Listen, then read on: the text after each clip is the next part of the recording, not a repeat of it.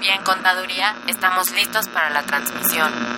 Adelante, comenzamos. Dejamos el tema de los ingresos en esa parte. Consultoría Fiscal Universitaria. Por el solo hecho de trabajar 20 días, 30, 50. Entonces me tengo que remitir al código, al 28 de código. Un programa de Radio UNAM y de la Secretaría de Divulgación y Fomento Editorial de la Facultad de Contaduría y Administración. Bueno, el albacea pues va a ser esa persona que venga a representar al TECUI. Amigos, muy buen día, ¿cómo están ustedes? Yo soy Miguel Ángel Martín de Zuc y con el gusto de siempre les doy la más cordial bienvenida a este su programa de Consultoría Fiscal Universitaria. Hoy tendremos un tema muy interesante respecto de la repercusión que conlleva esta reforma fiscal, todo lo que conocemos como el paquete económico, que realmente pues nos marca muchas cosas en función de cómo va a venir financieramente este año. Y antes de comenzar, si me lo permiten, pues bueno, quiero mandarle un fuerte abrazo a nuestro gran maestro y amigo, sobre todo gran amigo, el maestro Salvador Rotter, que afortunadamente se está recuperando bien de la intervención que tiene. Salvador, te mandamos un fuerte abrazo. Ánimo, amigo, vamos bien. Y bueno, para hablar de este tema, nos hace favor de acompañarnos el licenciado en Contaduría, especialista en Fiscal, sí, licenciado en Derecho y maestro en Derecho, Sergio Ramos Gómez. Sergio, muy buen día, gracias por estar con nosotros. No, muchas gracias, buen día para todo este auditorio tan importante, este programa de Consultorio Fiscal Universitario que de verdad me llena de orgullo y es un honor estar aquí con ustedes. Muchas gracias y un saludo también a nuestro maestro Salvador Rotter, que se mejore. Gracias. El maestro Sergio Ramos Gómez es licenciado en Contaduría por la Universidad Autónoma del Estado de Hidalgo, especialista en Finanzas por la Universidad Autónoma del Estado de Hidalgo, licenciado en Derecho por el Centro Universitario Hidalguense, maestro en Derecho de la Universidad Tecnológica de México, catedrático de la Universidad Científica Latinoamericana y en la Universidad La Salle, abogado postulante en materia fiscal y administrativa. Nuevamente, gracias por estar con nosotros, Sergio, discúlpame, me quedé con la persona de nuestro amigo Sergio. Muchas gracias. Y pues bueno, también les quiero comentar a todos ustedes, amigos, recordarles nuestros teléfonos en cabina, que son el 55 36 89 89, nuestra alada, que es el 01 850 52 688, en donde estaremos aquí gustosos de esperar sus preguntas, sus consultas que tengan sobre este tema del día de hoy. Así como también, pues bueno, lo que ya ustedes conocen, todas nuestras direcciones de Facebook y de redes sociales que tenemos, donde también pueden hacer sus preguntas o darnos sus comentarios.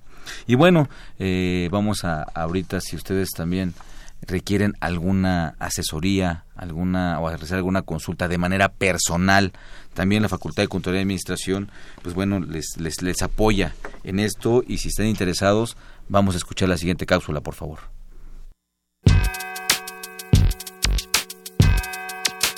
¿Los impuestos le causan problemas? ¿Dolor de cabeza? Ay, ¿qué le puedo decir? ¿Problemas de estrés? Uh-huh. ¿Malestar estomacal? Ay. ¿No puede dormir? ¿Cuenta ovejas hasta el infinito? ¡Basta de sufrir! Nosotros tenemos la solución. La Facultad de Contaduría y Administración te asesorará en tus obligaciones fiscales, laborales y de seguridad social, tanto de manera personal como vía telefónica. Así es, ya no te preocupes por tu declaración anual. El Departamento de Asesoría Fiscal Gratuita, que se encuentra en la División de Estudios de Posgrado, te ayudarán en lo que necesites. ¡Oh, qué bien! ¿Y qué tengo que hacer? Solo tienes que llamar al 5550-7998. Y no solo te atienden de manera personal o telefónica, también contamos con correo electrónico. Sí, escuchaste bien, correo electrónico. Escribe a consultoriofiscal@fca.unam.mx.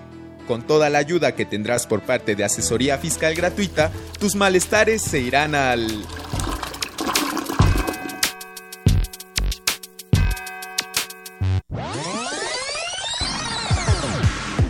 Los invitamos a que nos vean en la radio y nos escuchen por televisión. Consultoría Fiscal Universitaria y fiscal.com.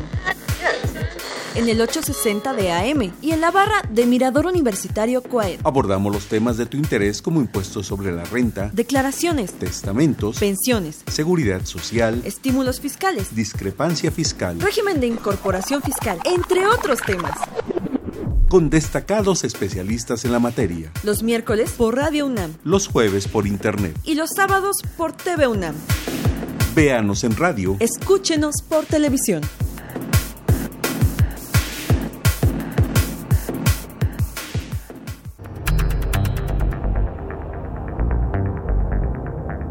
Info Fiscal.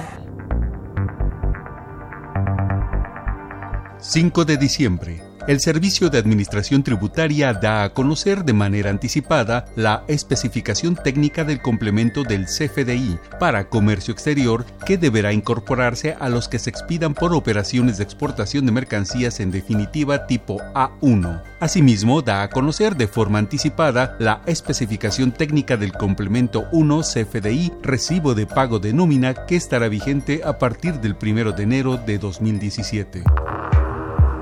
7 de diciembre. La Secretaría de Hacienda y Crédito Público expide decreto por el que se reforman, adicionan y derogan diversas disposiciones de la Ley Federal de Derechos y de la Ley de Ingresos sobre Hidrocarburos. La Secretaría de Hacienda y Crédito Público emite oficio mediante el cual notifica a los contribuyentes que ejercieron lo expresado en el segundo párrafo del artículo 69b del Código Fiscal de la Federación. Sin embargo, una vez valorada la información y documentación aportada, no desvirtuaron los hechos que se le imputaron y se actualiza definitivamente su situación. El Banco de México publica la equivalencia de las monedas de diversos países con el dólar de los Estados Unidos de América correspondientes al mes de noviembre de 2016. 8 de diciembre. El Servicio de Administración Tributaria da a conocer la Resolución Miscelánea Fiscal 2017 anticipada y su anexo 1A. 9 de diciembre. El Servicio de Administración Tributaria emite comunicado de prensa en el que informa que en la reunión celebrada con presidentes de los Tribunales Superiores de Justicia de la República, firmó convenio con el Tribunal Superior de Justicia de la Ciudad de México para la provisión de información al SAT que permita identificar prácticas fiscales indebidas que busquen erosionar la carga fiscal de los contribuyentes. Miguel Ángel Mancera, jefe del Gobierno de la Ciudad de México, anunció que vetaría la propuesta de la Asamblea Legislativa del Distrito Federal que proponía modificar el artículo 94 de la Ley de Vivienda para captar plusvalías generadas por acciones urbanísticas. Asimismo, el proyecto de Constitución de la Ciudad de México proponía en su artículo 21, inciso C, numeral 7, dicha carga tributaria, pero ya fue eliminada del proyecto. Info Fiscal. Bien, amigos, pues esas son las principales noticias publicadas en el Diario Oficial de la Federación durante la semana, donde Sergio, híjole, es 69B, ¿no? Qué artículo tan complejo en el sentido de los problemas que está causando para los contribuyentes. No sé, todavía tu punto de vista. Creo que también tiene que ver fuerte con nuestro tema porque es un acto de fiscalización, ¿no? Y claro, se recauda. Es correcto, Miguel. Mira, pues desde mi perspectiva es las facultades que tiene la autoridad. Si bien es cierto, puede ser de una manera ilegal, buscando las alternativas con base en los tribunales, pero también hay un abuso de parte de los contribuyentes. En muchas ocasiones pagamos justos por pecadores y la idea principal de ese 69B, que aunque no estemos de acuerdo principalmente en ese enfoque, debemos de tener una cultura fiscal, claro. Una cultura fiscal, pero no solamente por parte del contribuyente, sino también por parte de las autoridades fiscales. Esto es una reforma y una situación netamente integral para efectos de que nosotros estemos debidamente contribuyendo y las autoridades cumplan con ese objetivo. Claro, y otra cosa que, bueno, tomando lo del comentario del Infofiscal, esa miscelánea que es otra legislación, tenemos más reglas misceláneas que artículos de las leyes y salvo tu mejor opinión, creo que las leyes fiscales cada vez se han vuelto si me permite la expresión, cada vez más huecas, ¿no? Pierden eficacia al aplicarlas porque requieren ese aderezo, bueno, yo le llamo cáncer, ese cáncer de la miscelánea fiscal donde, pues bueno, lamentablemente la autoridad, y eso es, creo que ya antes se como que se vislumbraba, no, termina de legislar a través, ya hace lo que se le antoja a través de la miscelánea, ¿no? Sí, es correcto, pues definitivamente los que estamos involucrados en estos temas fiscales sabemos que las leyes, existen más leyes en los países más corruptos, porque no se cumplen, porque no se llevan a cabo. Sin embargo, también muchas veces la autoridad, nuestra autoridad, quiere legislar a través de las resoluciones misceláneas, los criterios no vinculativos, cuestiones de carácter general que de alguna manera no pasan un proceso legislativo y las van enmendando, claro. Y esa situación es contraria y perjudicial para el cliente, para el contribuyente. Una de dos, la autoridad siempre piensa que el contribuyente es delincuente. Y nosotros pensamos que muchas veces todas las autoridades son corruptas y no es ni lo uno ni lo otro. Nosotros debemos de buscar un equilibrio en ese sentido para efectos de contribuir. Yo, y creo que tú también, así como muchos de los que nos están escuchando, deseamos tener un país mejor, un claro. país que tengamos seguridad, educación, que haya menos corrupción. Y muchas veces, ¿con qué? Con la obligación de contribuir adecuadamente. Y contribuir no es pagar impuestos, es cumplir con las obligaciones. Si hay que pagar impuestos, pues hay que hacerlo, ¿no? Claro. Ese es el punto de vista que se debe de tener. Claro, y lamentablemente, como bien tú comentas, en base a la cultura fiscal, esa discreción con que la autoridad lo mueve, ¿no? Y ese exceso de disposiciones, tenemos leyes, reglamentos, miscelánea, criterios no vinculativos, tantas cosas que tenemos que es difícil tener esa cultura fiscal. Y a lo mejor dicho de una manera muy coloquial, ¿no? Decía mi abuelita y decía muy bien, creo yo, decía, mire, mijo, cuando no le hablen claro, cuídese porque algo buscan. Y yo decía igual, a río revuelto, ganancias de pescadores, ¿no? Bueno, perdón. Es correcto, sí, es correcto. Fíjate que sí, esa parte, Miguel, y fíjate que el contribuyente siempre busca con esa situación tres cosas objetivamente. Cuidar su patrimonio, claro.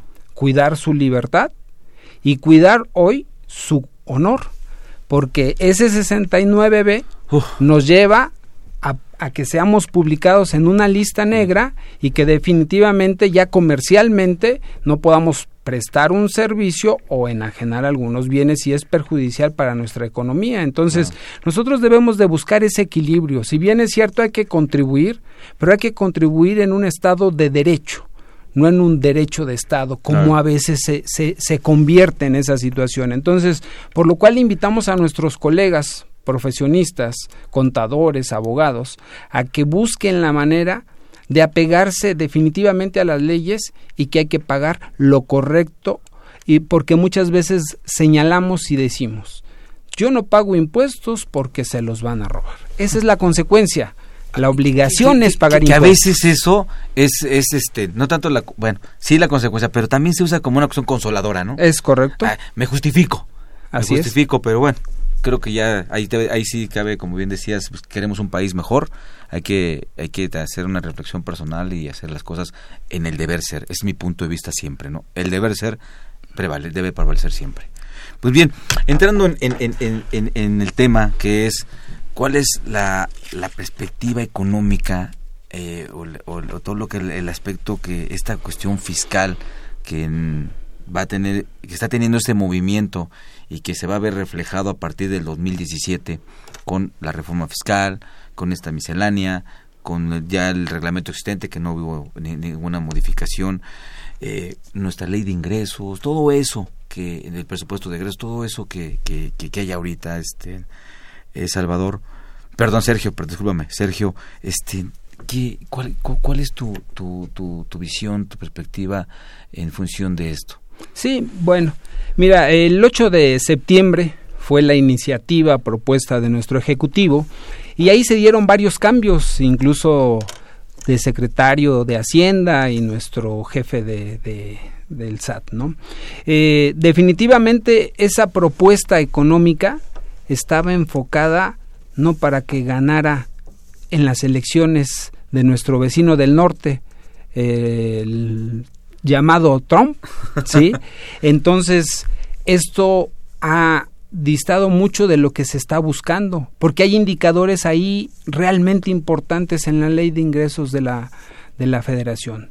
Uno de ellos es de que se busca o se buscaba tener un tipo de cambio de 18.62, lo cual hoy en día estamos totalmente disparados, totalmente hacia arriba, y se especula, según los especialistas, que lleguen a un 23, sí. 23 pesos, en un crecimiento que se tenía proyectado. Y no muy lejano, ¿eh? De aquí a febrero o marzo. Es correcto, es correcto. Más. Mucha gente dice, Miguel, que la situación es la cuesta de enero. Hoy dicen que es cuesta de enero, febrero, marzo, abril y todos los meses subsecuentes. Entonces hay que tener cuidado y hay que prever esa situación. Se especulaba un crecimiento de 3.5%. Hoy en día se ha reducido a un 2 a 3% ese crecimiento. Ese indicador, con una inflación del 3% que de alguna manera estuviese controlado, el barril del petróleo a 42 pesos, lo cual está, y lógicamente la descompensación en los precios de la gasolina, ese es otro detalle importante que tenemos. Eso incide brutalmente porque en nuestro país la mayoría de las cosas se mueven por tierra. Es correcto. Y ahí va a afectar tremendamente, ¿no? Trae una cuestión de incidencia en costos, que si lo vemos a nivel macro, es brutal, ¿no?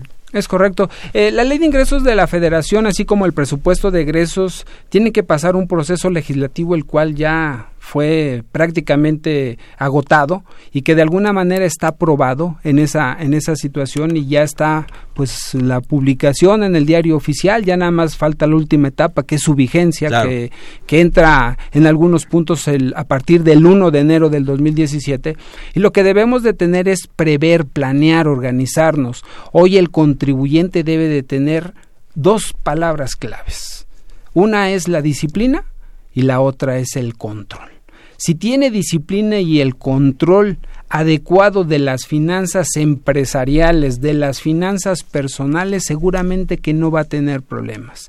Que lean los profesionistas, los contribuyentes, que tengan un panorama general de esa Ley de Ingresos de la Federación, a efectos de lo que es, qué espera el gobierno de nosotros como contribuyentes. No hay tasas elevadas en porcentajes de impuestos, ISR, IVA y IEPS. Son las mismas que el año pasado y los otros años.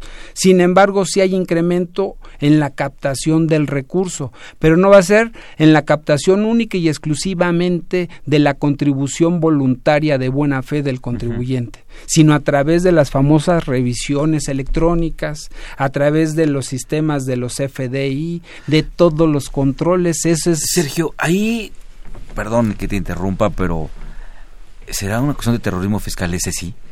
Por ahí, por el tema de lo que comentas, todo quedó aparentemente estable, ¿no? Pero ¿voy a estar más fiscalizado? Sí, efectivamente, pues hoy en día la autoridad se está preparando. El contribuyente lo ha dejado a un lado. Hoy tenemos con una pantalla y una tecla, el SAT sabe de Sergio Ramos. ¿Sí? ¿Qué está haciendo? ¿En dónde está? ¿Hasta cuándo te dio gripa, no? Exactamente, en dónde está desayunando y demás. Me tienen fiscalizado. Todas las cuentas son fiscales.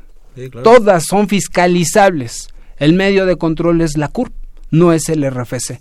Muchos pensamos que ingresamos dinero y hay una ley administrativa con características penales, que es la ley antilavado de dinero, que tiene varias causales para efectos de contrarrestar e incluso ganarnos un auto, pero de formal prisión, si no cumplimos en ese sentido. Entonces, considerando esa situación, hay que estar alertas a todos estos cambios que se tienen que dar. Esa disciplina que hablabas, ¿no? Hace un rato de que debe tener la persona física.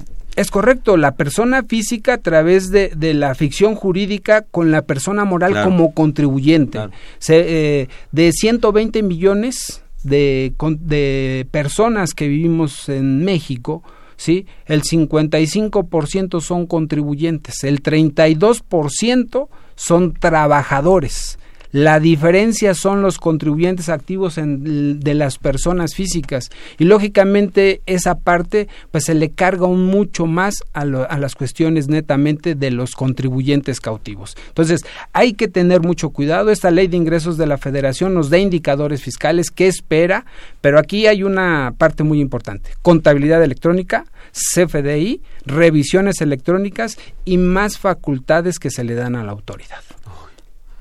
Pues amigos, les recuerdo los teléfonos en cabina, que son el 55 36 89 89, nos tarada Axel 01 800 50 52 688. Pues Sergio, el panorama en el aspecto de, digo, no que sea inseguro, es ciertamente la autoridad tiene sus facultades, tiene derecho, o sea, también tiene un interés sobre las operaciones que hacemos, ¿no?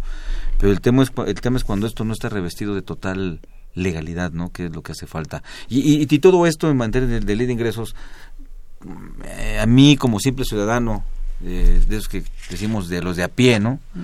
¿Cómo me incidirá en mi bolsillo? ¿Me incidirá, no me incidirá?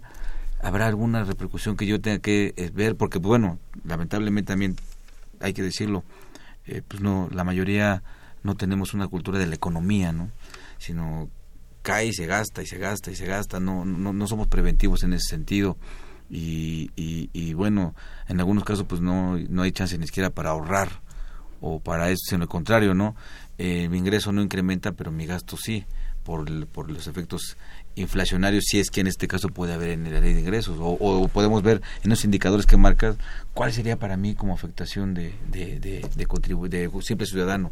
Pues sí, hay muchas repercusiones, como tú bien lo indicas. Una de ellas es, ahí está el destrabe de los precios de control de las gasolinas, que nos van a incidir, y tú bien lo decías, en la cuestión, nuestro país se mueve mucho por vía terrestre, y ahí va a haber una situación desleal en muchos sentidos y que al contribuyente le va a afectar.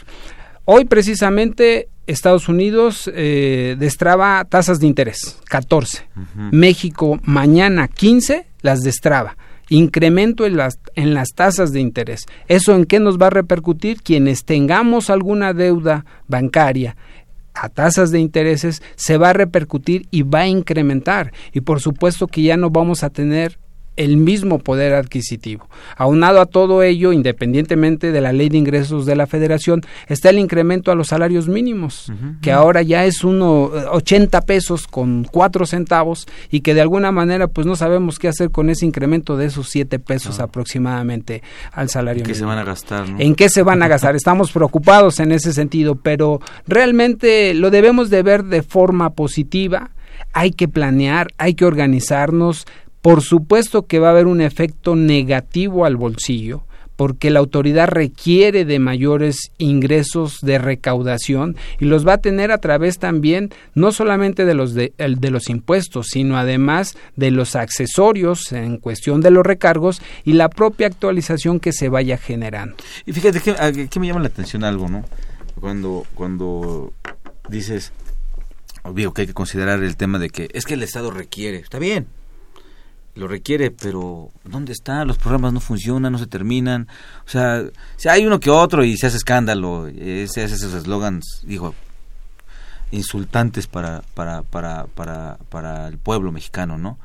De que está haciendo nuestro presidente, y lo digo con todo el debido respeto, porque son insultantes, en que ya sabes que lo está manejando hasta como chiste, ¿no? Que es correcto. No vale, pero hijo. Entonces, todo eso, o sea, pues ni que fuera tu esposa, ¿no? Eso, así es. Ahí sí que venga para acá y se acabó, ¿no? Correcto. Oye, nada más es porque requiere, como que requiere para qué, ¿no? Porque, pues bueno, también hay que otros indicadores en donde sí, es eso comentábamos que muchos buscan como consuelo, que sí, eso es verdad, ¿no? El tema de consolarse a través de que me roban y por eso no pago, ¿no? Pero sí pasa también, o sea, también hay que tomar, también hay que ser equitativo. Sí hay mucha corrupción en este país, digo, hay que voltear a ver las noticias anteriores, ¿no? Correcto. Y no estamos hablando de 10 pesos, ¿no? Es muchísimo dinero el que algunos funcionarios se roban, porque esa es la palabra, ¿no? Ya ves que de repente cambiaron las frases, ¿no? Y es que no es un funcionario ratero, es un funcionario que desvió fondos, ¿no? ¿A cuál desvió fondos? Se los robó. Esa es la verdad de las cosas. Todo esto que bueno, estamos comentando en materia de la repercusión fiscal para recaudar, porque el Estado requiere. Me queda claro que por lo que comentas que no va dirigido a un incremento en las tasas de impuestos.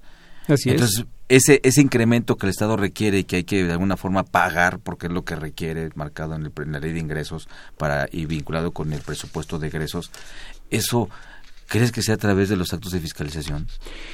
Bueno, en principio esa es la idea. Sin embargo, como tú bien lo sabes y nuestro auditorio lo tiene presente, todo acto de autoridad debe de estar debidamente fundado y motivado en un acto netamente de autoridad que le faculte realmente a través de nuestra propia Constitución. Si un acto no es de carácter legítimo, pues no tiene una validez. El problema de nuestros contribuyentes es que no quieren defenderse, no pelear, que es muy diferente claro. La pelea a la defensa. Adicionalmente, hoy tenemos reformado nuestro artículo 1 de la Constitución con referencia a los derechos humanos, que muchas veces no las hacemos valer y que eso es en torno a muchas situaciones que a veces el contribuyente por ignorancia no lo aplicamos. Entonces, efectivamente es a través de esas situaciones y mucho de presión con referente a que se está volviendo de carácter penal. Esto es un delito penal en su momento, de conformidad con el Código Fiscal de la Federación, artículo 108, 109 y la cuestión del Código Penal Federal, que es un delito de defraudación fiscal, claro. El quien no pueda presentar una declaración. La Ley de Ingresos de la Federación establece que te puedes quitar una multa hasta el 50%. O sea, ese es un estímulo que te dan en el sentido de que si te multan, no has presentado la declaración, tú todavía puedes buscar que te condonen el 50% de esa multa. Entonces, todos esos actos se van llevando a cabo y sí sería muy bueno que nuestros contribuyentes tengan esa cultura fiscal, que conozcan un poquito de la cuestión financiera, fiscal y económica con sus asesores y que lo prevean. Miguel. Sí, y ese comentario que haces es muy importante, porque normalmente los funcionarios se quieren colgar la medalla, ¿no? De que son bien buenos y te condonan. Perdóname, está en la Ley de Ingresos, ¿no? Es correcto. No se llega a leer a veces, ¿no? Porque de repente dicen, es que no llegué hasta allá, ¿no? No, espérate, es lo que son de los puntos que hay que leer, es una ley fiscal. Es correcto. Es una ley, de naturaleza fiscal. Entonces, y ahí, está ahí, porque un principio también aplicable aquí es que el Estado no puede hacer más que lo que la ley expresamente le permita, ¿no? Entonces, ellos se quieren colocar la medalla de que te están condonando algo o dándote la oportunidad, la chance de que pagues en parcialidades, cuando eso está perfectamente bien legislado, ¿no? Es correcto, y el contribuyente, al contrario, puede hacer todo lo que no está prohibido, y muchas veces la autoridad tiene que llevar una reglamentación y normatividad. Incluso también dentro de este paquete fiscal que está incluida la Ley de Ingresos de la Federación, está una propuesta a la Ley Federal del Procedimiento Contencioso Administrativo, que ya implica una cuestión de que sean los juicios orales en términos generales, y eso también va a repercutir en beneficio de ciertos contribuyentes. Claro. Pues amigos, por favor, les invitamos espero no caerles mal, pero siempre mi insistencia de estudiar, leer, informarse. Vean la Ley de Ingresos. Ahí hay un apartado que habla de los beneficios fiscales, que nos trae beneficios fiscales que no están en las demás leyes fiscales, sino están únicamente a partir del artículo 8, si mal no recuerdo. Es correcto. Sergio, tenemos varios artículos que nos pueden apoyar según el sector, pero leamos, vamos a conocerlos. Vamos ahorita también, por favor, a una pausa y continuamos con ustedes aquí hablando de lo que es el panorama económico para 2017.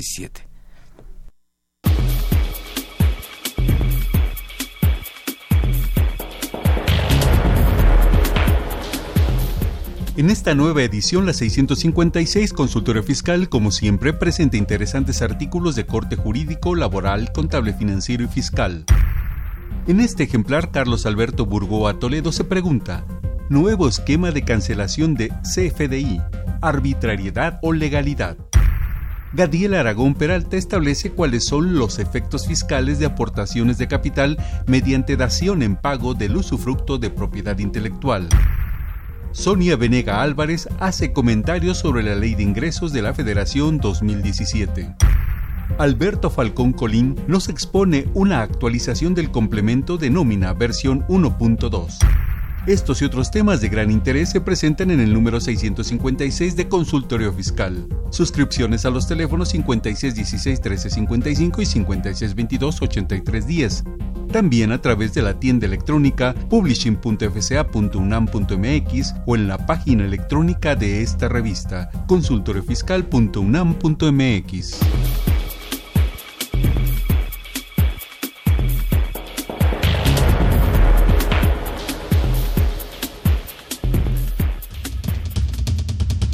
Invertir para aprender.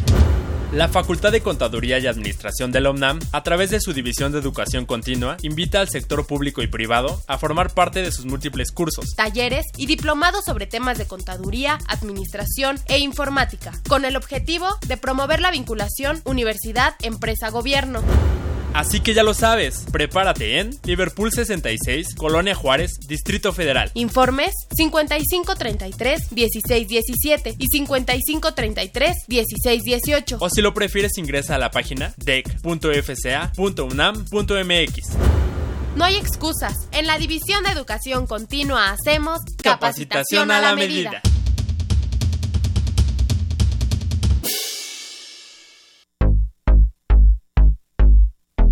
¿Recibes ingresos por la prestación de servicios personales subordinados? Tú también puedes presentar tu declaración anual. Aunque la Ley del Impuesto sobre la Renta establece que son los patrones quienes están obligados a efectuar las retenciones y enterar mensualmente pagos provisionales a cuenta del impuesto anual del trabajador, así como a calcular el impuesto anual de cada persona que le hubiere prestado servicios personales subordinados, deberás presentar tú mismo tu declaración en los siguientes casos. Si iniciaste la prestación de servicios con posterioridad al 1 de enero de 2016, si dejaste de prestar servicios antes del 1 de diciembre de este año, si tus ingresos por servicios personales subordinados exceden de 400,000 pesos, si prestas servicios a organismos internacionales y si obtuviste ingresos acumulables además de salarios como honorarios, arrendamiento o actividades empresariales.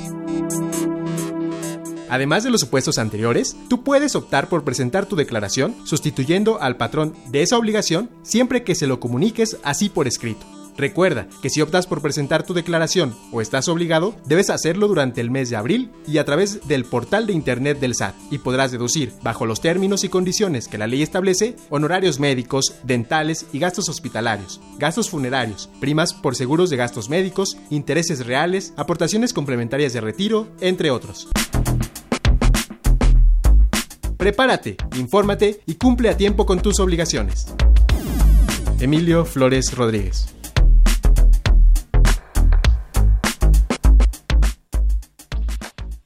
Bien amigos, pues estamos nuevamente con ustedes. Gracias por continuar con nosotros aquí hablando del tema de lo que es el panorama económico para este ejercicio que va a iniciar de 2017. Sergio, ¿hay alguna cuestión novedosa que puede aprovechar algún contribuyente en esta reforma, algo que nazca que pueda aprovechar?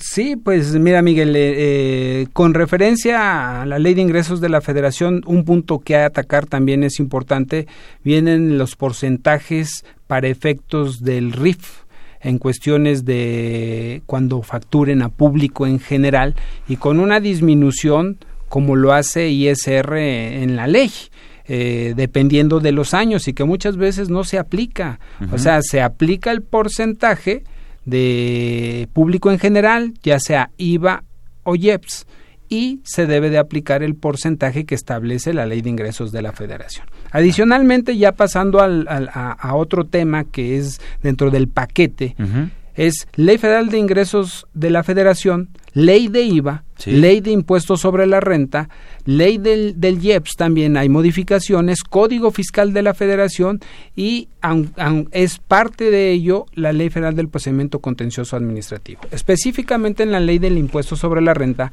surge una nueva figura, un nuevo capítulo, uh-huh, de la Ley de Impuesto sobre la Renta para efectos de las personas morales que ya se puedan dar de alta a partir del 1 de enero del 2017 o que vengan anteriormente ya de alguna manera están operando pero que tengan ingresos inferiores a 5 millones de pesos. ¿Cuál es la situación? Que se basa este sistema nuevo, novedoso para contribuir en la parte del flujo de efectivo. Ya no se va a considerar el coeficiente de utilidad, porque también tú sabes que los coeficientes de utilidad de las personas morales por mucho a veces distan en unas cantidades muy altas. Exactamente, es historia. Digo, coloquialmente dicho, perdóname Sergio, pero digo que es válido, ¿no? Dices, pagar impuestos de adeveritas con ingresos de mentiritas, ¿no? Y con bases de historia, que si tú lo ves también, digo, nada más como comentario, ¿sí? el impuesto empezar a tasa única, el famoso YETU, no lo traía así, es correcto. Si pagabas con realidades, pero aquí con renta sigues pagando con la historia, como estuvo el año anterior. A lo mejor el año anterior fue muy boyante, y está padre, qué bueno, y pagué mis impuestos porque fue un año boyante, pero este ya no. Y digo, incluso a veces el mismo Estado a través de sus obras públicas, muy bien, muy padre, pero afecta a negocios a veces. Es correcto. Entonces, yo vengo pagando con un coeficiente alto, tengo una obra enfrente, baja mis ventas y adiós, ¿no? Así es. Y estoy pagando impuestos con historia que fue buena. Es correcto. Aquí, en ese sentido, como tú bien lo indicas, pues son sociedades mercantiles, pero que tienen que pertenecer solamente personas físicas exclusivamente, que no haya partes relacionadas, que sea con base a flujo de efectivo, y de alguna manera pues no van a tener sus ingresos, solamente ingresos cobrados, gastos efectivamente pagados. Y también hay algunas cuestiones que se deben de tomar en consideración, que hay que ver esa situación. Sí, claro. Ahora, en este orden de ideas, ¿tú sugerirías este régimen? ¿No sugerirías? Digo, yo sé que no hay receta de cocina, no, pero ¿en qué casos sí, en casos no? ¿Dirigido como a quién le puedes sugerir? Probablemente de entrada pudiera ser una posibilidad quien tuviese un coeficiente de utilidad demasiado alto y que esté considerando que sus ingresos se pudiesen elevar, porque este régimen te puede permitir tributar un año aunque te excedas de los 5 millones. Okay. En este año puedes tributar con 5 millones. Por la estimativa. Claro. Sin embargo, el próximo año ya. Lo que pasa que Hacienda o el SAT en este caso está considerando que siempre debemos de tener utilidades, y hay empresas que verdaderamente también pierden, verdaderamente. O sea, por más que quieren hacer la cuestión comercial, a veces no tienen la posibilidad de ganar. Entonces, yo sí recomendaría cuando se tengan coeficientes altos. También hay otra situación, sus depreciaciones de inversiones van a seguir así. Las deducciones de inversiones con base a la depreciación fiscal que se tenía de años anteriores, no lo van a seguir deduciendo como venían haciéndolo con anterioridad. Sus inventarios al 31 de diciembre del 2016 se quedarían para efectos del costo de lo vendido. No va a aplicar obviamente ya el costo de lo vendido, sino las compras efectivamente pagadas. Habría que hacer una estimativa, una presunción de lo que piensan que va a suceder este 2017, y con base en ello se puede tomar una determinación. Podría ser muy interesante, recordando que también hay una nueva sociedad de acuerdo a la Ley General de Sociedades Mercantiles, que es la SAS, que de alguna manera es una sociedad anónima simplificada que le permite de las 6, ahora hay una más, y que le puede dar esa pauta, y considero que puede ser de utilidad. Sin embargo, también hay consideraciones que hay que tomar en cuenta para efectos de carácter fiscal, de seguridad social también en ese sentido. Sí sería recomendable siempre y cuando se valorara. Como bien lo dices, no es una receta de cocina, pero sí tendríamos que analizar. Claro. Y el análisis, Miguel, es en este momento, porque se tiene que presentar un aviso a más tardar el 31 de enero. En este momento no hay reglas de carácter general para efectos de ver con qué aviso, sino que tal vez sea un escrito libre, o haya tal vez una presentación de un nuevo. Hay que analizarlo. Y ahorita que estamos en los cierres, ¿no? Es correcto. Preparando los cierres contables y fiscales. Es correcto. Y qué bueno que tocas ese punto, porque hoy en día muchos de nosotros estamos esperando a que cierre el año 2016. Pero creo que es el momento, y lo acabas de decir atinadamente, que es cuando hoy estuviéramos pensando cómo cerrar 31 de marzo del 2017, porque el 1 de enero del 2017 tú ya no vas a poder hacer mucho para efectos de bajarle un coeficiente de utilidad. Nada. Prácticamente, sí, exactamente, o sea, acertadamente lo dijiste. Había que ser mago. Es correcto, entonces. Y somos contadores nomás. Y somos contadores, tú bien exactamente lo dices. Entonces, aquí sí hay que tener cuidado con esa situación, prever. Claro. Hoy en día hay contribuyentes que ya saben cuánto va a ser su coeficiente del año que viene y cuánto lo van a dejar con una proyección de presupuesto de ciertos ingresos para efectos de pagar impuestos, si lo van a hacer o no. Entonces, habrá que analizar el caso de forma específica y ver los beneficios que te pueda representar ese tipo de régimen. Claro, yo aquí hago una invitación a todos los colegas y a los empresarios y todo que de verdad, que estudien la reforma, no esperen un curso, perdón. Sí. O sea, en un curso, pues, obviamente, vas a escuchar lo que el ponente cree que la ley dice. Es correcto. Perdón que lo diga así, pero es la verdad, ¿no? Y está bien, qué bueno, pero, y qué bueno que lo vayas a escuchar, pero ve estudiado, para que saques inquietudes, dudas, no que apenas te llegas te paras en la charla y recibes la información, ¿no? Y que ni la entiendes, pero nunca... Y eso es algo muy, muy, muy lamentable, Sergio. Nunca van a ver el Diario Oficial de la Federación, nunca van a estudiarlo. En la vida lo ven. Y únicamente se basan en lo que se dijo en el curso, en el material que se pudo haber otorgado, o en una revista.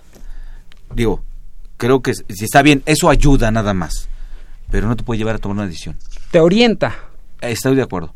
Pero no te puede llevar a tomar una decisión. Tienes que leerla, estudiar adecuadamente el texto del Diario Oficial de la Federación. Perdón, pero yo soy muy en el tema de que hay que estudiar, hay que tener la fuente, la base, porque no es la misma visión que tienes cuando te lo platican que cuando tú ves la novela, ¿no? Claro, y cada contribuyente debe hacerse un chaleco a la medida. Es correcto. O sea, puede existir una sociedad, una persona física con ciertas características similares, pero nada tiene que ver el aspecto fiscal, contable, administrativo, ni de toma de decisiones. La forma de hacer los negocios simplemente. Además. Casi su estilo, su forma, los tipos de gastos, o sea, igual tú puedes comprar papelería, pero ¿qué papelería compras? Es correcto. Así de sencillo, ¿no? Es correcto. Uh-huh. Es correcto. Yo ahí la parte más importante y sobre todo lo que tú estás comentando es precisamente muchas veces creemos que con leer un artículo ya estamos capacitados para emitir una opinión. Uh-huh. Esto dista mucho de una realidad. No hay que desproteger al contribuyente.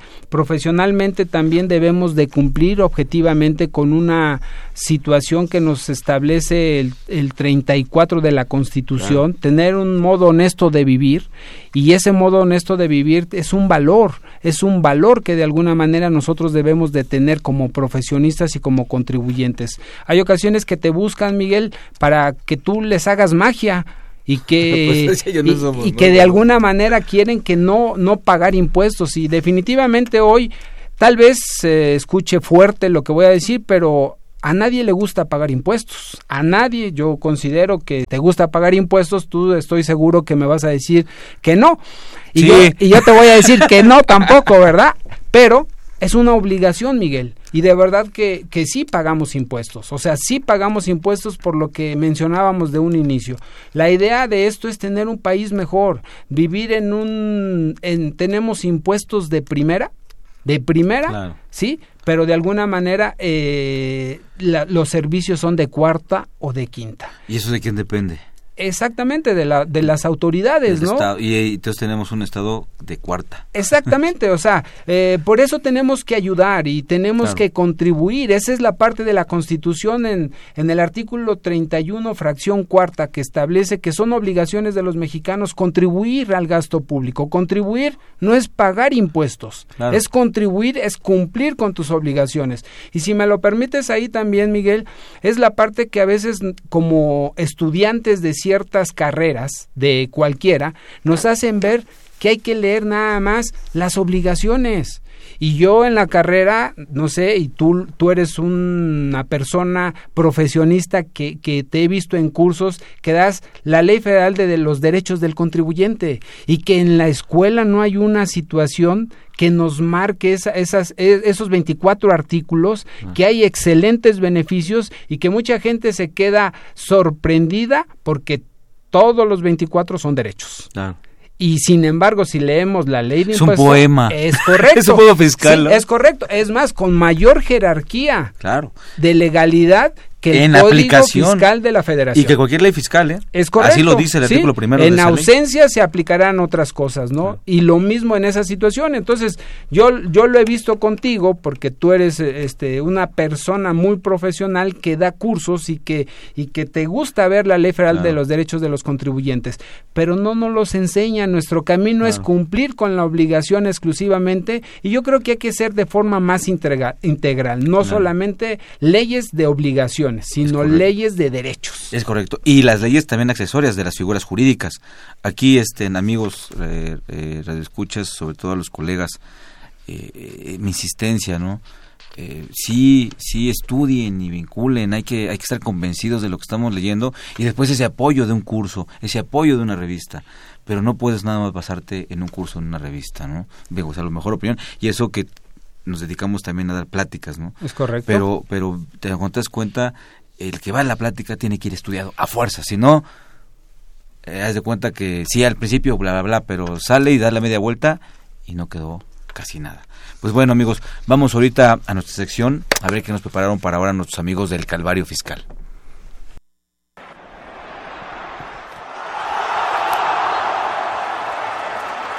Ha terminado el partido con un impresionante marcador favorable a nuestros vecinos del norte. Su nuevo director técnico, Donald Trump, ha decidido retirar de su equipo a los latinos para que quede puro anglosajón en el equipo. Desde el corazón del Providence, aquí con nosotros uno de los afectados. Voy, escudero. ¿Qué piensas de lo que va a pasar el próximo año? Ya no soy más boy, sino muchacho. A partir del 20 de enero me van a deportar del equipo por decisiones del director técnico.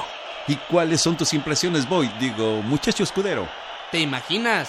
Aquí ganaba re bien, le mandaba un buen dinerito a mi mamá, pero para el próximo año, entre los impuestos que quieren cobrar acá los güeros para mandar dinero a México, más las comisiones que cobran allá, ¡uf! Bueno, ¿tiene algún significado especial la decisión del nuevo director técnico para ti? Pues la verdad no creo que puedan los gringuitos con el paquetito. De entrada, quieren poner una barrera de defensa, mientras que a sus delanteros los quieren regresar a la posición de media. Es como regresar la industria que se encuentra en el extranjero a su país de origen. Entonces, en tu opinión, ¿crees que la formación sea más defensiva? Es una formación defensiva que no sabemos cómo vaya a afectar a la selección mexicana. ¿Por qué lo dices, muchacho escudero? La afición extranjera, sobre todo las gringuitas, que han agarrado retearto cariño, ya no van a querer invertir ahí en nuestro país, y las aficiones locales van a verse afectadas en sus bolsillos por el precio de las entradas de los estadios. Finalmente, muchacho escudero, ¿crees que vaya a haber una modificación en la Liga de Campeones? Claro que sí. Donald quiere renegociar las siguientes ediciones, sobre todo con los canadienses y la selección mexicana. Es más, yo creo que se quiere retirar. Los aficionados estarán al pendiente de lo que vaya a suceder en la siguiente temporada. Gracias por tus declaraciones, Boy Escudero. Nos vemos la próxima liguilla.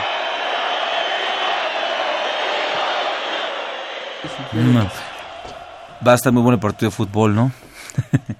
Así es, muy bueno. Va a estar bueno ese partido, pero finalmente, mira, yo creo que... ¿Qué nos preocupa eso, de verdad? Hay que trabajar en nuestro país.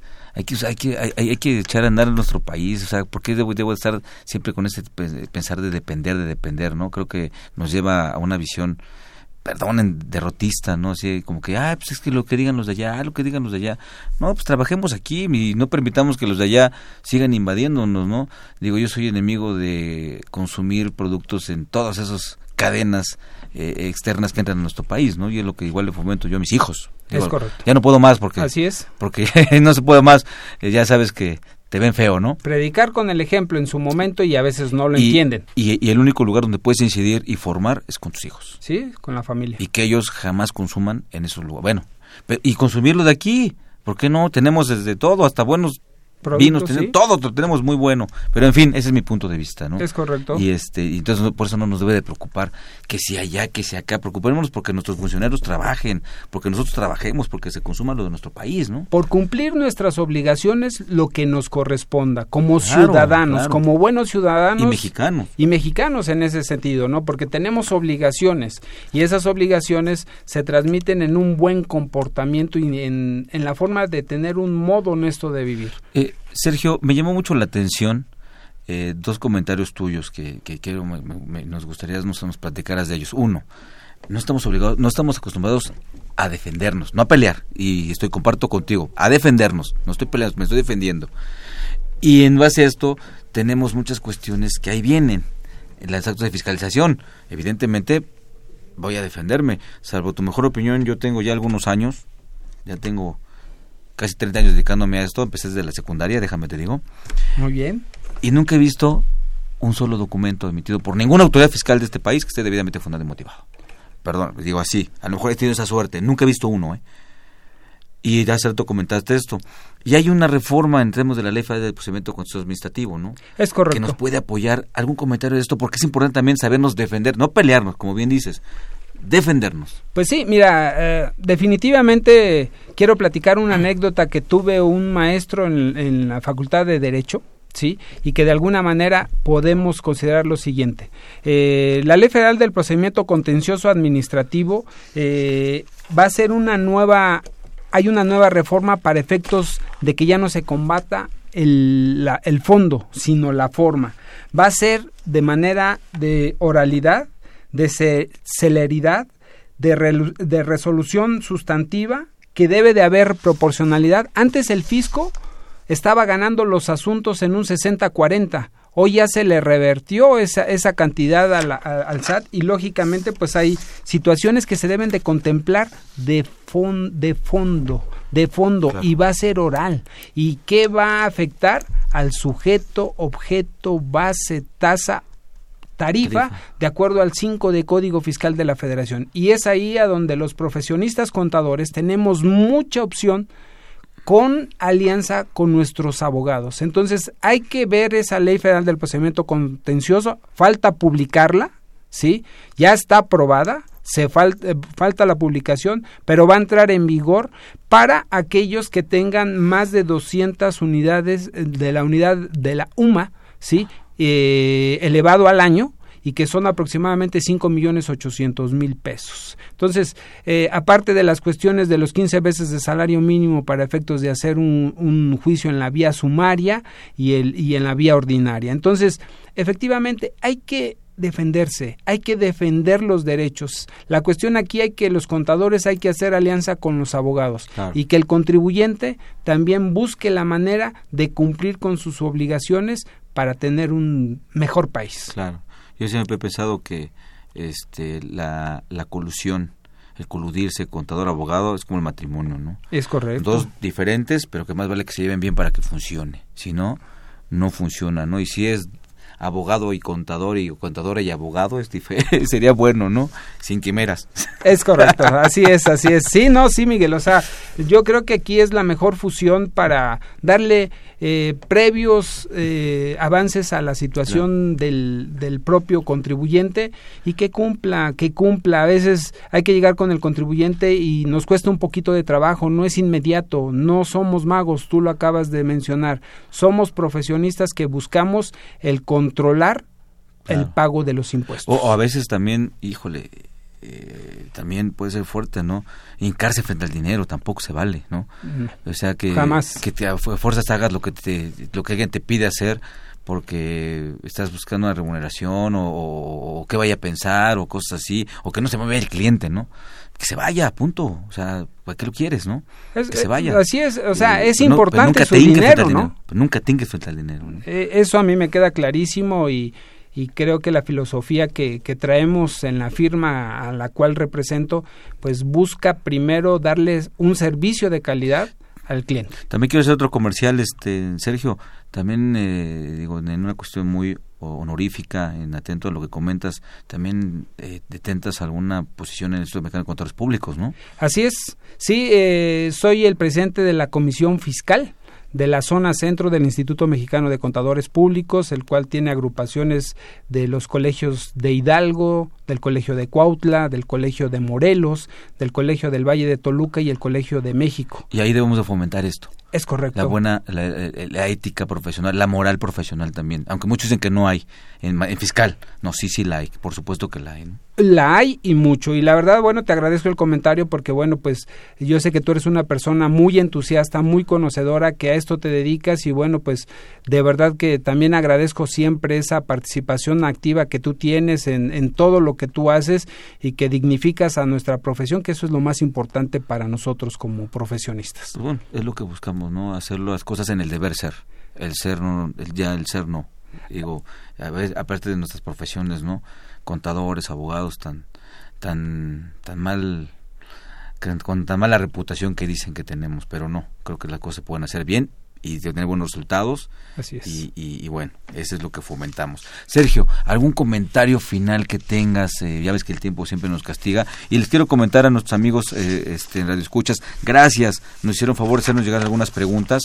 Quiero comentarles que, bueno, este es el último programa en vivo que tenemos. Vamos a tener una serie específica de cada uno de los puntos de la reforma fiscal.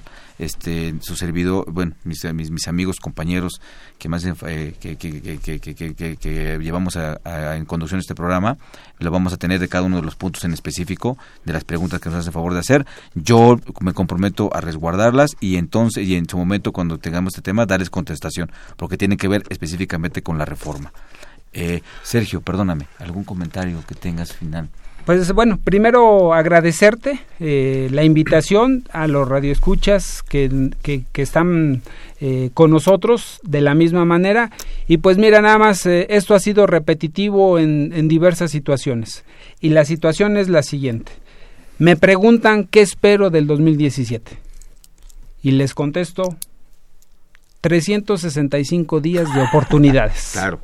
De oportunidades para servir, para trabajar, para ser mejor persona, para ser mejor profesionista, para darle a mi país, a mi estado, a mi profesión dignidad, porque sí quiero un México mejor, quiero contribuir de la mejor manera posible y estoy cierto que con lo que estamos haciendo, fomentando una cultura fiscal, lo podemos lograr.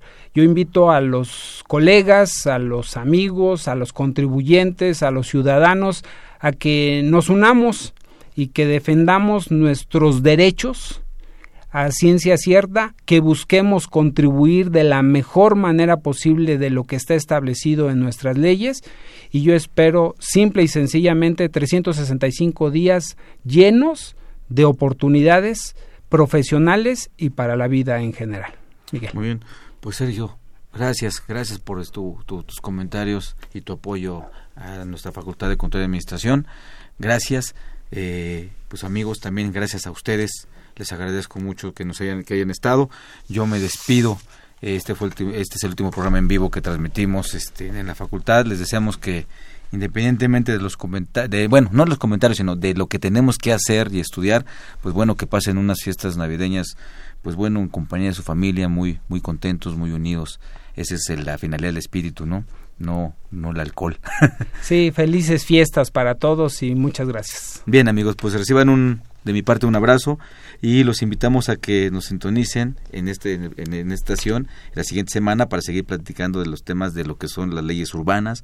Agradecemos nuevamente a Sergio, nuestro invitado, por estar aquí con nosotros. Esta fue una producción de Radio UNAM. En los controles técnicos, Eduardo Zarroza. En la producción, por parte de la Secretaría de Divulgación y Fomento Editorial de la Facultad de Contaduría y Administración, Nezahualcóyotl Jara, Alma Villegas y Emilio Flores. En el Calvario Radiofónico, Juan Flandes y Edgar Alejandro López. Esta fue una producción de Radio UNAM y la Facultad de Contaduría y Administración. Amigos, felices fiestas. Hasta la próxima. Me despido de ustedes. Soy Miguel Ángel Martín de Zuc.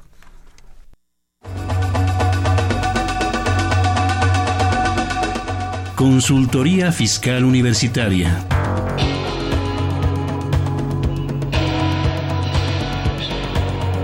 Un programa de Radio UNAM y de la Secretaría de Divulgación y Fomento Editorial de la Facultad de Contaduría y Administración.